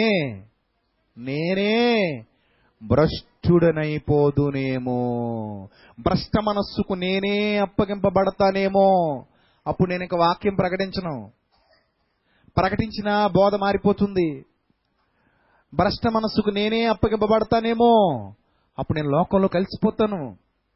భ్రష్ట మనస్సుకు నేనే అప్పగింపబడతానేమో, అప్పుడు సహోదరులను ద్వేషిస్తాను, నేను తప్పు దిద్దుకోను, అకారణంగా నిష్కారణంగా ఇస్కరియోతు యూదా యేసుక్రీస్తుని ద్వేషించినట్టుగా మారిపోతాను నేను కూడా. ఒక్కసారి ఆ భ్రష్ట మనస్సుకు నేను అప్పగింపబడ్డానా ఏమో, పడతానేమో అన్నాడు ఎవరు? పౌలు. చూశారు ఎంత భయభక్తులు కలుగున్నారు అపోస్తలుడు? కళ్ళతో చూశారు, వీడు భ్రష్టుడైపోయాడు, ఈమె భ్రష్టురాలైపోయింది, ఈ కుటుంబం భ్రష్టు పట్టిపోయింది, వీళ్ళు దేవుని అధికారంలో నుంచి వెళ్ళిపోయారు, ఇక వారి పాపాలు అలాగే నిలిచి ఉన్నాయి, మరి పాపాలు అలాగే నిలిచి ఉన్నాయి. సంఘం ఆమోదించాలి మిమ్మల్ని. లోకంలో కలిసిపోయిన వాడిని సంఘం ఆమోదించాలి మళ్ళీ తిరిగి వస్తే. అలా సంఘం ఆమోదించకపోతే వాడికి మరలా పాప క్షమాపణ లభించదు. మీరెవని పాపములు నిలిచి ఉండనిత్తురో వాని పాపములు నేను కూడా నిలిచి ఉండనిస్తాను అన్నాడు. వాడి పాపాలు అలాగే ఉంటాయి. సో సంఘం ఆమోదించాలి, సంఘం ఒప్పుకోవాలి, వాక్యానుసారంగా ఉండాలది. అలా ఒప్పుకొనప్పుడు వాడు భ్రష్టుడే, వాడికి ఇక పాప క్షమాపణ లభించదు. ఎంత గొప్పదనుకుంటున్నారండి సంఘం అంటే, ఎంత ఉన్నతమైన స్థితిలో పెట్టాడండి దేవుడు సంఘాన్ని. సంఘం సామాన్యమైంది కాదు, క్రీస్తు ఆ సంఘానికి శిరస్సు, head of the department lord Jesus Christ, ఆయనే సంఘానికి శిరస్సు. మనం అనుకోవచ్చు, మేము అందరు ఇక్కడ కూర్చున్నాం కదా, ఎవరున్నారులేండి మా మీద అధికారానికి వచ్చి? మన మీద అధికారి ఉన్నారు, ఆయనే క్రీస్తు, మనందరి మీద అధికారి. ఇక్కడున్న అధికారాలు చిన్నవి, నాకున్న అధికారం చిన్నది ఆయనతో పోల్చుకుంటే, నేను చాలా చిన్నవాడిని, ఆయన కాలి గోటికి కూడా నేను తగనివాడిని, అంత చిన్నది. బాప్తిస్మ ఇచ్చి యోహాను అంటాడు, నేను ఆయన కాలి చెప్పులకున్న తాడు, ఆ తాడు విప్పటానికి కూడా నేను అర్హుణ్ణి కాదంటాడు. ఎస్, 100% అది రైట్, అబ్సల్యూట్లీ రైట్. ఆయన గొప్పవాడు, ఆయన ముందు మనం చాలా చిన్నవాళ్ళం, చాలా చాలా చాలా చిన్నవాళ్ళం. కానీ సంఘంలో ఆయన ఉన్నాడు, సంఘాన్ని ఆయన నడిపిస్తున్నాడు, ఆయన బోధ సత్యం సంఘంలో ఉంటే చాలు. ఆయన సంఘంలో ఉన్నాడు, మనం అందరం ఆయన శరీరంలో ఉన్నాం. అప్పుడు అంటున్నాడు, నా శరీరమును నలుగగొట్టి దాన్ని లోపరుచుకొనిచున్నానంటే, అది లాగుతున్నప్పుడు దాన్ని ఆపుతున్నాను. వాక్యంతోనే ఆపగలం. గుర్రానికి కళ్ళెం, జీవితానికి వాక్యం. గుర్రానికి కళ్ళెం, విశ్వాస జీవితానికి వాక్యం. వాక్యం లేకుండా నువ్వు ఎక్కడెక్కడో తిరుగుతూ నేను అది చేసేస్తున్నాను, ఇది చేసేస్తున్నాను.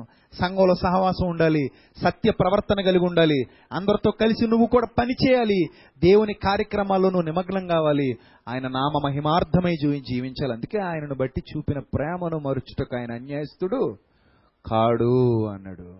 నువ్వు ఆయన బుక్లోకి ఎక్కుతావు, నువ్వు ఆయన బుక్లోకి ఎక్కాలి, ఆయన నీ పేరు నోట్ చేసుకోవాలి, జీవగ్రంథంలో నీ పేరు ఉండాలి.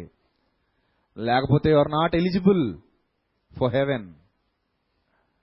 నువ్వు వాక్యానికి ఆ జీవగ్రంథంలో నీ పేరు లిఖించబడకపోతే పరలోకానికి నువ్వు ఎంత మాత్రం అర్హుడివి, అర్హురాలివి కావు. You are not eligible. పరలోకానికి నువ్వు అసలు అర్హత లేనివాడవు, అర్హత లేనిదానవు. అందుకే ఈ భ్రష్ట మనసు విషయంలో ఎంత భయపడ్డారండి. జాగ్రత్త జాగ్రత్త జాగ్రత్త అనుకున్నారు. ఎవడైనా సత్యంలో కొనసాగుతుంటే ఎంతో ఆనందం యోహాను గారికి కలిగింది, అపోస్తలులకు కలిగింది. ప్రియులారా, అపోస్తలులకు కలిగింది. కానీ ఒకసారి భ్రష్టత వచ్చిందనుకోండి, విశ్వాసంలో నుంచే వెళ్ళిపోతారు వాళ్ళు, ఇంకొండరు. చూస్తారా ఆ మాట కూడా? ఒకసారి చూడండి, తిమోతికి రాసిన రెండో పత్రిక 3వ అధ్యాయము. తిమోతికి రాసిన 2వ పత్రిక 3వ అధ్యాయము మొదటి నుంచి జాగ్రత్తగా చూడండి. తిమోతికి రాసిన 2వ పత్రిక 3వ అధ్యాయం మొదటి నుంచి చాలా ఇంపార్టెంట్గా. వాక్యం వినబడుతుందంటే అది నా మాట కాదు, నేను ఆఫ్టర్ ఆల్ నేను చాలా చిన్నోడిని, నేను ఎందుకు పనికిరానోడిని. వాక్యం ముందు, వాక్యం నాకంటే నీకంటే మనందరికంటే గొప్పది, మనందరినీ సరిచేసేది, మనందరినీ చక్కదిద్దేది, నిలబెట్టేది దేవుని వాక్యం. ఆ వాక్యం చెబుతుంది నీతో నాతో మనందరితో, సూటిగా మాట్లాడుతుంది, గుచ్చినట్టు మాట్లాడుతుంది, పొడిచినట్టు మాట్లాడుతుంది, మనల్ని సరిచేయటానికి మాట్లాడుతుంది. ఆ మాట ఏమంటుందో చూడండి. 3వ అధ్యాయం ప్రారంభవచనం, తిమోతికి రాసిన 2వ పత్రిక 3వ అధ్యాయం ప్రారంభవచనం. అంత్య దినములలో అపాయకరమైన కాలములు వచ్చునని తెలుసుకొనుము. డేంజరస్ డేస్ అన్నాడు. డేంజరస్ డేస్, అపాయకరమైన కాలములు వచ్చునని తెలుసుకొనుము. ఎలాగనగా మనుష్యులు సంఘంలోనే, ఎక్కడ బయట గురించి మాట్లాడలేదు. మనుష్యులు అనగానే లోకంలో ఉన్నవాళ్ళు అని అనుకోకుండా, లోకంలో ఉన్నవాళ్ళు ఎప్పుడు ఇలాగే ఉంటారు. చాలామంది వచనం చదివేటప్పుడు అనుకుంటారు, అరే ఇది ఎవరి గురించి చెప్పబడింది ఇది, లోకంలో ఉన్న వాళ్ళ గురించి అనుకుంటారు. కాదు ప్రియులారా, ఆయన ఏమంటున్నాడు చూడండి.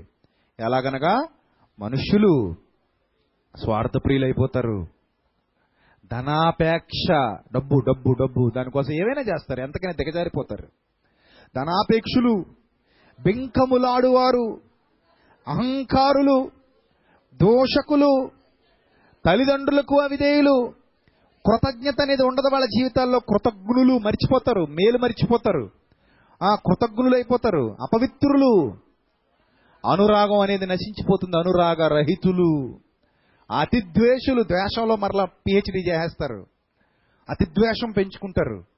అతిద్వేషులు, అపవాదకులు, అపవాదులు వేసేవాళ్ళుగా మారిపోతారు, అపవాదితో జతకట్టేవాళ్ళుగా మారిపోతారు. అపవాదకులు, అజితేంద్రియులు, అంటే అవయవాల్ని వాడకూడని విధంగా వాడుతుంటారు, అజితేంద్రియులు. క్రూరులు, సజ్జన ద్వేషులు, సత్య ప్రవర్తన కలిగిన వాళ్ళని ద్వేషిస్తూ ఉంటారు. దేవుని కోసం బ్రతికే వాళ్ళ మీద అనవసరంగా అకారణంగా ద్వేషాన్ని పెంచుకుంటారు. వాళ్ళని అడ్డుకుందామని చూస్తారు, వాళ్ళని బాధ పెట్టాలి, వాళ్ళని చెడ్డ చేయాలని ప్రయత్న పడుతూ ఉంటారు. సజ్జన ద్వేషులు, ద్రోహులు అన్నాడు. ద్రోహం అది చాలా భయంకరమైన పదం, మనలో ఉండకూడని పదం. దీనికి బాగా అలవాటు పడిపోతారు. ఇది సంఘంలోనే సహోదరుడికే ద్రోహం చేస్తారా? ఎస్, ద్రోహులు. తర్వాత మూర్ఖులు, గర్వాంధులు, దేవుని కంటే అన్నాడంటే ఇప్పుడు మనకు అర్థమైపోవాలి. ఎక్కడికి వెళ్ళి మాట్లాడుతున్నాడు ఈ విషయాలన్నీ? లోకంలోకి వెళ్ళా, సంఘంలోకి వచ్చా? అది విషయం. దేవుని కంటే, దేవుణ్ణి ప్రేమించడం మానేశారు, ఈ లోకపు సుఖానుభవమును ఎక్కువగా ప్రేమిస్తూ ఉంటారు. ఈ లోకపు సుఖానుభవాన్ని ఎక్కువ ప్రేమిస్తారు, ఎక్కువ లోకాన్ని ప్రేమిస్తారు, ఎక్కువ లోక సుఖాన్ని ప్రేమిస్తారు, ఎక్కువ లోక సంతోషాన్ని ప్రేమిస్తారు, ఎక్కువ లోకానందాన్ని ప్రేమిస్తారు. లోక దర్పం, లోక ధనం, లోక ఆనందం, ఇవి వాళ్ళు ఎక్కువ ప్రేమిస్తూ ఉంటారు.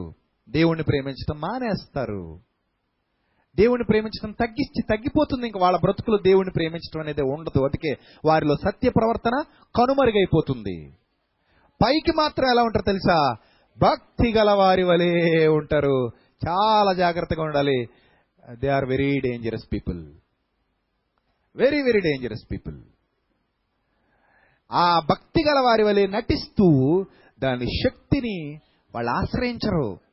ఆ భక్తిలో ఉన్న శక్తిని వాళ్ళు ఆశ్రయించరు. ఆ శక్తి వాళ్ళ కంటికి కనబడదు. ఆ శక్తిని ఆశ్రయించని వారు ఇందురు, ఇట్టి వారికి విముఖుడవై ఉండుమో అన్నాడు. అలాంటి వాళ్ళతో అస్సలు కనెక్ట్ అవ్వద్దు, అలాంటి వాళ్ళతో అస్సలు జతకట్టొద్దు, వాళ్ళ ఇంటికి వెళ్ళొద్దు, వాళ్ళతో మాట్లాడొద్దు, వాళ్ళకి మీకు సంబంధాలొద్దు, వద్దు. ఇట్టి వారికి విముఖుడవై ఉండుము, వారితో మనకు వద్దు, వదిలేయండి. సాతానుకు అప్పగింపబడిన వారికి దేవునితో కలిసి ఉన్న వారికి ఎంత మాత్రం పొత్తు కుదరదు. వాళ్ళు ఎవరైనా సరే వాళ్ళు తండ్రి అయినా, తల్లి అయినా, భార్య అయినా, పిల్లలైనా, అన్నదమ్ములైనా, అక్క చెల్లెళ్ళైనా, ఎవరైనా సరే ఇలాంటి భయంకరమైన ప్రవర్తన లోకంలో ఉన్నవారికి కాదు సుమా. అలా లోకంలో ఉన్న వారితో మనం కనెక్ట్ అయ్యి ఉండకపోతే లోకంలో నుండి వెళ్ళిపోవాల్సి వస్తుంది. అర్థమవుతుందా? లోక సంబంధాలు ఎలాంటి వాళ్ళైనా సరే మనం వాళ్ళతో కొన్ని సంబంధ బాంధవ్యాలు ఏమై ఉంటాం, కలిగి ఉంటాం. అదే చెప్తాడు కొరింథీ పత్రికలో, సహోదరుడు అనబడిన వాడెవడైనను ఇట్టివాడైతే వానితో సాంగత్యము చేయవద్దు. నేను లోకస్తులను గురించి ఈ మాట చెప్పుటలేదు, ఒకవేళ లోకస్తులను గురించి ఈ మాట చెప్పిన ఎడల మీరు లోకము నుండి వెళ్ళిపోవలసి వచ్చును కదా అంటాడు కొరింథీ పత్రికలో. కాబట్టి ఇది ఎవరికి వర్తించేది? సంఘములో సత్య సంబంధినని చెప్పుకుంటూ బ్రతికి లోకం వైపు ఆకర్షింపబడిన భ్రష్ట మనస్సు ఎవరికైతే వచ్చేసిందో వాళ్ళ గురించి చెప్తున్నాడు. చూడండి ఆ తర్వాత ఏమంటాడు, ఇటు వారికి విముఖుడవై ఉండు, అంటే వాళ్ళు చేసే కార్యాలు చేయకు. తర్వాత పాపభరితులై, పాపముతో పట్టబడి, పాపభరిత అంటే పాపము వలన పట్టబడినవాడు, పాప సహితుడు అని అర్థం. పాపరహితుడు కాదు, ఎవరు? పాపసహితుడు, పాపభరితుడు. పాపభరితుడు అంటే పాపాన్ని భరిస్తున్నాడు అన్నమాట, దాని అర్థం అదే. పాపభరితుడు అంటే అర్థం ఏంటి? పాపాన్ని భరిస్తున్నాడు, వాడు పాపాన్ని మోసుకుంటూ తిరుగుతున్నాడు, పాపాన్ని మూట కట్టుకుంటున్నాడు. ఇది ఒక ముక్కలో చెప్పాలంటే పాపాన్ని మూట కట్టుకుంటున్నాడు అంటే ఎవడు వాడు? పాపభరితుడు. పాపభరితుడై నానా విధములైన దురాశల వలన నడిపింపబడి, ఇక ఒకటి కాదట, ఎన్నొచ్చేసాయట? నానా విధములైన దురాశలు ఒకదాని తర్వాత ఒకటి నానా విధములైన దురాశలు అతనిలోనికి లేదా ఆమెలోనికి వచ్చేసాయి. నానా విధములైన దురాశల వలన నడిపింపబడి ఎల్లప్పుడూ నేర్చుకొనిచున్నను. ఇది ఇంకా భయంకరం అండి, ఇది ఇంకా చాలా భయంకరం. అసలు ఎంత భయంకరం అంటే అసలు ఎల్లప్పుడూ తింటున్నాను వీక్నెస్. దీన్ని ఏమనాలి? కోళ్ళు తింటాడు, మేకలు తింటాడు, అన్నం తినేస్తాడు, బనలు తినేస్తాడు, పిజ్జాలు తినేస్తాడు, బర్గర్లు తినేస్తాడు, అడ్డమైన గడ్డి తినేస్తాడు. అయినా నీరసం వచ్చేసింది అన్నాడు అనుకోండి, మనం ఏమంటాం? అయ్యి బాబు ఏమైందిరా నీకు, అది కడుపులో పడుతుందా లేకపోతే పక్క నుంచి ఎక్కడి నుంచి అయినా జారిపోతుందా అంటాం అనమా? అది తిన్నప్పుడు నోట్ల నుంచి కడుపులోనే పడుతుందా లేకపోతే పక్క ఏమైనా జారిపోయి కింద పడిపోతుందా? నాకేం అర్థం కావట్లేదు, కడుపుకి నాకు అన్నం పడిందా? ఇంత తింటున్నావు కదరా, నీరసం ఏంటరా నీకు? చాలా నీరసం వచ్చిందండి అన్నాడు అనుకో. అరే ఇంత తిన్నావు కదరా, నీరసం ఎందుకు వచ్చింది నీకు అని ఆశ్చర్యపోతాం కదా. ఇక్కడ అలాగే ఆశ్చర్యపోతామండి. ఎంత ఆశ్చర్యం కలుగుతో తెలిసి ఈ మాట చదివినప్పుడు. ఎల్లప్పుడూ నేర్చుకొనిచున్నాను అంటే లైవ్లో చూడొచ్చు, వాట్సాప్లో వినొచ్చు, ఆడియో మెసేజెస్ యూట్యూబ్లో చూడొచ్చు, సిడీస్లో చూడొచ్చు, నేరుగా ఎదురుగా కూర్చొని వినొచ్చు, లేదా సభలకు వచ్చి వినొచ్చు. ఎల్లప్పుడూ నేర్చుకోవడమే. తెగ నేర్చేసుకుంటున్నాడు పిల్లాడు, తెగ నేర్చేసుకుంటుంది అమ్మాయి అనుకుంటాం. ఏంటి ఎల్లప్పుడూ నేర్చుకొనిచున్నాను? ఇది ఎంత భయంకరమైన భ్రష్ట మనస్సు అండి. ఎప్పుడైనా ఆలోచించారు అసలు ఈ వచనాలు? ఇలాగా ఆలోచించి ఉండరు. ఈరోజు ఒక సరికొత్త అంశాన్ని మీరు వింటున్నారు. మీ హృదయంలో దాన్ని భద్రం చేసుకోండి. ఇది మీకు చాలా అవసరం, మీ ఆత్మీయ జీవితాలకి. ఈవెన్ నా ఆత్మీయ జీవితానికి కూడా ఈ సందేశం చాలా అవసరం, మనందరికీ అవసరం. అందుకే చాలా విలువైన విషయాన్ని ఈరోజు మీకు నేర్పిస్తున్నాను. ఎల్లప్పుడూ నేర్చుకుంటే ఇంక నీరసం ఏంటి, ఇంకా భ్రష్ట మనస్సు ఏంటి? ఎస్, పైన ఉన్నవన్నీ పాటిస్తూ కూడా భక్తి గల వారి వలె ఏం చేస్తారని చదువుకున్నాం, నటిస్తారని చదువుకున్నాం కదా. పైకి ఎలా ఉంటారట వీళ్ళు? భక్తి గల వారి వలె ఉండియు అన్నాడు. పైకి భక్తి గల వారి వలె ఉండియు, దాని శక్తిని ఆశ్రయించరు, ఎల్లప్పుడూ నేర్చుకుంటారు. ఎల్లప్పుడూ నేర్చుకొనిచున్నను సత్య విషయమై, పాయింట్కి వచ్చేసాం. పాయింట్కి వచ్చేసాం, జాగ్రత్తగా చూడండి. సత్య విషయమై అనుభవ జ్ఞానము ఎప్పుడునూ పొందలేని అవివేక స్త్రీల యొక్క ఇళ్లలోకి పోతారట. గౌరవం చూసారా? సత్య విషయమైన అనుభవ జ్ఞానం ఎప్పుడూ పొందలేని అవివేక స్త్రీలు కొందరు ఉంటారు కదా, వాళ్ళు వ్యభిచారానికి సై అంటారు, జారత్వానికి సై అంటారు, దేనికంటే దానికి సై అంటారు. ఎందుకంటే వాళ్ళలో ఏమీ లేదు, సత్య విషయమైన అనుభవ జ్ఞానం లేదు. సత్య విషయమైన జ్ఞానం ఉండొచ్చు, అదేనండి వీళ్ళకి వాకింగ్ తెలుసు కదా అనొచ్చు, అదేనండి వీళ్ళ దగ్గర ఇంత మూట అన్నం ఉంది కదా అనొచ్చు, ఉంటుంది, తినలేదనుకో నీరసం వస్తుంది. అదేనండి మూట మీదేసి తిరిగాడు కదా అనొచ్చు, మూట మీదేసి తిరిగాడు కానీ దాన్ని మింగలేదు. ఎంత తేడా ఉందో తెలుసు ఇద్దరికిని. బిర్యానీ పొట్లాలు ఈ సంకలపది ఈ సంకలపది వేసుకుని తిరుగుతూ కళ్ళు తిరిగి పడిపోడు అనుకోండి, అదేంటండి అతని దగ్గర బిర్యానీ పొట్లాలు ఉన్నాయి కదండి, చికెన్ ఉంది కదండి, మజ్జిగ ఉంది కదండి, అన్నీ ఉన్నాయి, అలా కళ్ళు తిరిగి పడిపోడు ఏంటంటే నీరసం వచ్చేసిందంటే ఉన్నాయి, మీదేసి తిరిగాడంతే తినలేదు. చాలా మంది మనం అంతే, అదేంటండి వారం వారం మానకుండా వాక్యానికి వచ్చేవాడు కదండి, చాలా సభల్లోకి వచ్చేవాడు కదండి, అయ్యో మీతో పాటు ఎన్నో సభల్లో చూసామండి అతన్ని, అతనండి భ్రష్టుడైపోయాడు, అలా ఎలా అయిపోయాడండి, అవుతాడండి, సంక్రాంతి తిరిగాడు అంతే అండి, ఏనాడు మింగలేదండి, అంతేనండి, ఏనాడు మింగలేదండి, ఆమె సంక్రాంతి తిరిగింది అంతే, ఏనాడు మింగలేదు. మింగకపోతే వచ్చేదేంటి? భ్రష్టత్వమే, భ్రష్ట మనస్సే. ఎల్లప్పుడూ నేర్చుకొనిచున్నాను, పుస్తకం పెట్టి రాసేసుకుంటే సరిపోదు. బాగా రాసేద్దండి అంటారు, వదిన చూసి అంటారు కొంతమంది, అలా అంటే వదిన బాగానే ఉంటుందిలే, తెగ రాసేద్దండి బాబు అసలు మాకు అందదంటారు. నిజమే, రాసేస్తారు, ఇలా చాలా మంది ఉంటారు రాసేవాళ్ళు, చాలా ఫాస్ట్గా రాస్తారు. బట్ దాన్ని కూడా ఎక్కడ తెచ్చుకోవాలి? బ్రతుకులకు తెచ్చుకోవాలి. అర్థమవుతుందా? నాకు అలా రాసేవాళ్ళు అంటే చాలా ఇష్టం. కేవలం వినిళ్ళిపోయే వాళ్ళకంటే కూడా అలా రాసేవాళ్ళు అంటే నాకు చాలా ఇష్టం. ఎందుకంటే నా దగ్గర అలా నేను రాసిన పుస్తకాలు ఇన్ని ఉంటాయి. ఒక్కోసారి నా ప్రసంగం విని మళ్ళీ నేనే రాసుకున్న పుస్తకాలు కూడా ఉన్నాయి నా దగ్గర. స్పీకర్ పలానా ప్రసాద్ రెడ్డి గారు అని పెట్టుకొని నా పుస్తకం నేనే రాసుకున్నవి కూడా చాలా ఉన్నాయి. అలా రాసేవాళ్ళు అంటే నాకు చాలా ఇష్టం. ఈవెన్ నేను కూడా రాస్తాను. బట్ అది సరిపోదు. అంటే సరిపోదంటే రాసి ఆగిపోతే సరిపోదు. దాన్ని ఏం చేయాలి? నేరుగా అనుభవంలోనికి తెచ్చేసుకోవాలి. వాక్యం అనుభవంలోనికి రావాలి. అర్థమవుతుందా? అనుభవ జ్ఞానము అంటారు దాన్నే. ఈ సత్య విషయమైన అనుభవ జ్ఞానం పొందని స్త్రీలు కొంతమంది ఉంటారు. వాళ్ళు దేనికైనా సై అంటారు. వాళ్ళు లోకంలోనే ఉంటారు. వాళ్ళకి దేవుని భయం ఉండదు, దేవుని నీతి ఉండదు, యథార్థత ఉండదు, అమ్మో నా భర్త అనే భావన ఉండదు. వాళ్ళు వస్తారు, కూర్చుంటారు, వెళ్ళిపోతారు, లోకంలో కలిసిపోతారు. భ్రష్ట కార్యాలు వాళ్ళ బ్రతుకులో జరుగుతూ ఉంటాయి. అపవిత్రమైన కార్యాలు వాళ్ళ బ్రతుకులో జరుగుతూ ఉంటాయి. నీతి మాలిన పనులకు వాళ్ళు సై అంటారు. సై. వీళ్ళు ఈ టైప్ కేటగిరీస్ అంటే దొందుదుందో అన్నట్టు, దొందుదుందో అన్నట్టే. చూసారా ఎలా ఉందో? అది ఎవడో రాసుకుంటే బూడిది రాలింది అన్నట్టు.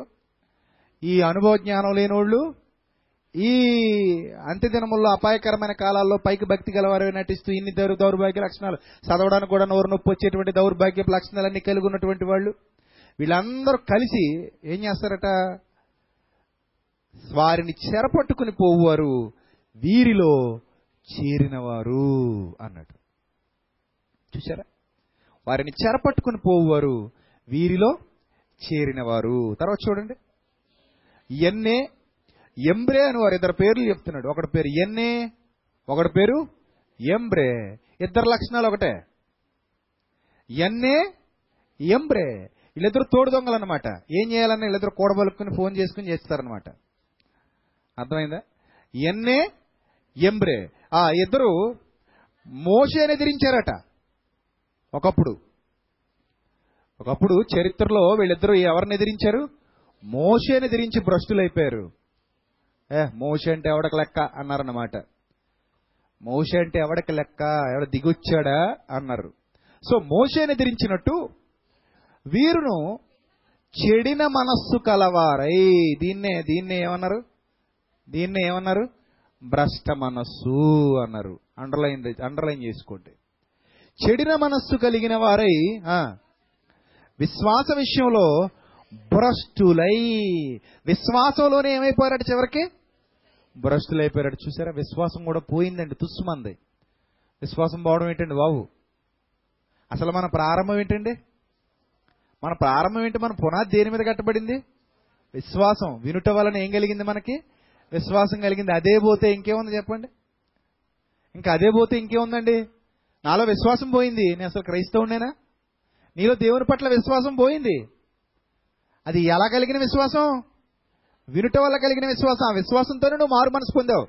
చాలా మంది అంటారు కదా, అబ్బో మా వాడికి చాలా విశ్వాసం అని అంటారు. మారు మనసు ఉండదు, బాప్తిసం ఉండదు. ఏం విశ్వాసం అది? దిక్కుమాలిన విశ్వాసం.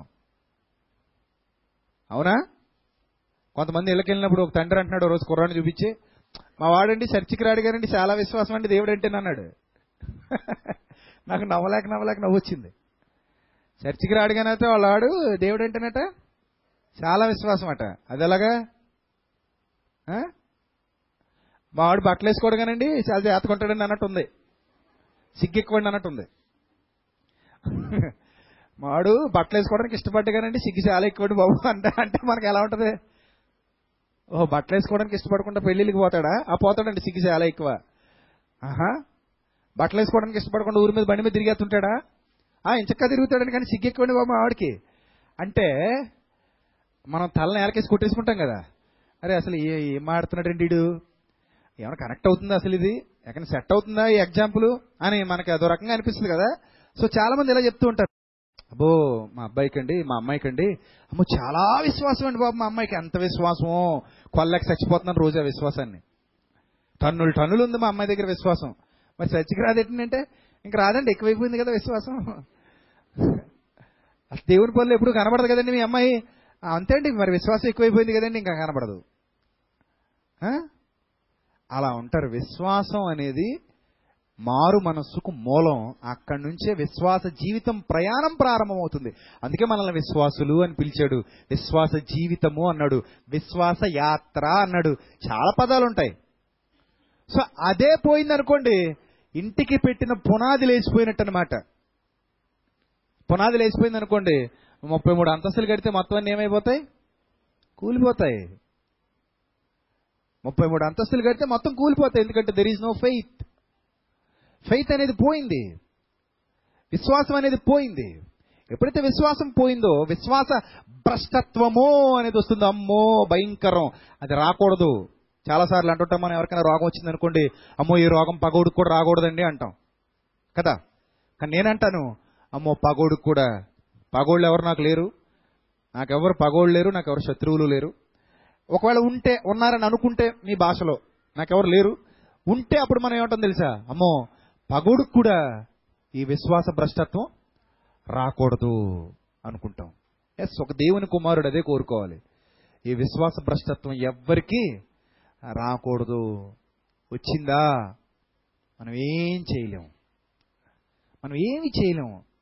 ఆ క్రిములు ఒళ్ళంతా పాకేస్తాయి, ఆ వైరస్ ఒళ్ళంతా వ్యాపిస్తుంది, ఇక మనం ఏమీ చేయలేం. షుగర్ ముదిరిపోయిన తర్వాత, క్యాన్సర్ ముదిరిపోయిన తర్వాత, హెచ్ఐవి ముదిరిపోయిన తర్వాత మనం ఏమైనా చేయగలవా? మనిషిని కాపాడగలవా? కాపాడలేమండి. చాలామంది షుగర్ వ్యాధిగ్రస్తులకి కాళ్ళు తీసేస్తుంటారు, చేతులు తీసేస్తుంటారు.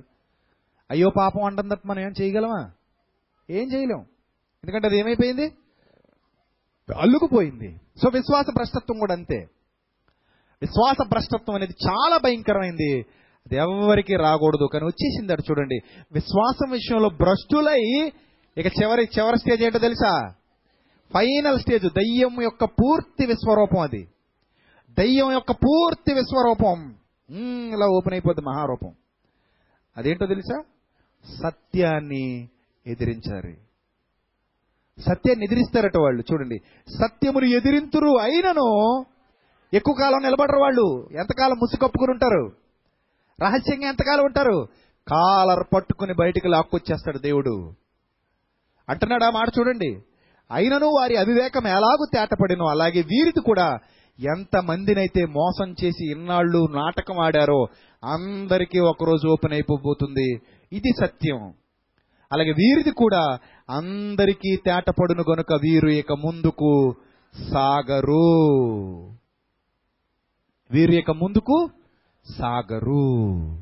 చూసారా? ఈ విషయాన్ని మీరు జాగ్రత్తగా గమనించండి ప్రియులారా. ఇంత వాక్యం విన్న తర్వాత మీలో ఒక భయం పుడుద్ది.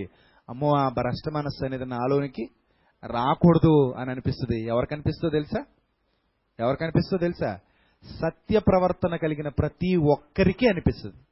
అమ్మో నేను ఈ పవిత్ర సంఘంలో నుండి, నేను ఈ పవిత్ర ప్రవర్తనలో నుండి, ఈ చక్కటి సహవాసంలో నుండి ఎప్పుడు వేరైపోకూడదు.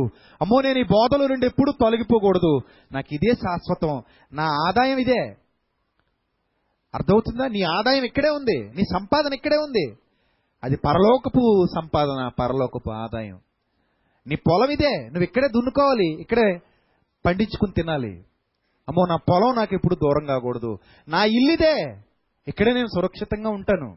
సో నా ఇంట్లో నుంచి నేను ఎప్పుడు వెళ్ళిపోకూడదు, వేరైపోకూడదు. ఇది నా సంఘం, ఇది నా కుటుంబం, ఇది నా సహవాసం. ఇక్కడ నేను సత్య ప్రవర్తన కలిగి అందరితోనూ, అందరికంటే ఎక్కువగాను దేవుని పనుల్లో నిమగ్నం కావాలి. ఆయన సంతోషపెట్టే కార్యక్రమం నా వంతు ఏదైతే అది నేను చెయ్యాలి. నేను వెనకాడకూడదు. అలా నేను ఎప్పుడైతే వెనకాడటం ప్రారంభిస్తానో వాడు నన్ను లాగేస్తాడు. పోనీ ఎక్కడెక్కడైనా ఎవరైనా పెట్టాడేమో నన్ను లాగేయడానికి. చాలా జాగ్రత్తగా ఉండాలి. నేను ఎవ్వరి చెప్పుడు మాటలు, కురుకుపూండు పాకినట్టు వారి మాటలు పాకును అన్నాడు. నేను ఎవరి మాటలు వినకూడదు. నేను వాక్యాన్ని గట్టిగా పట్టుకోవాలి. ఎట్టి పరిస్థితుల్లో నేను దేన్ని వదిలేయకూడదు? వాక్యాన్ని వదిలేయకూడదు. అలా నేను వదిలేశానంటే విశ్వాస భ్రష్టత్వంలోనికి వెళ్ళిపోతాను. ఆ భ్రష్ట మనస్సు మనకు వద్దు, అది మంచిది కాదు.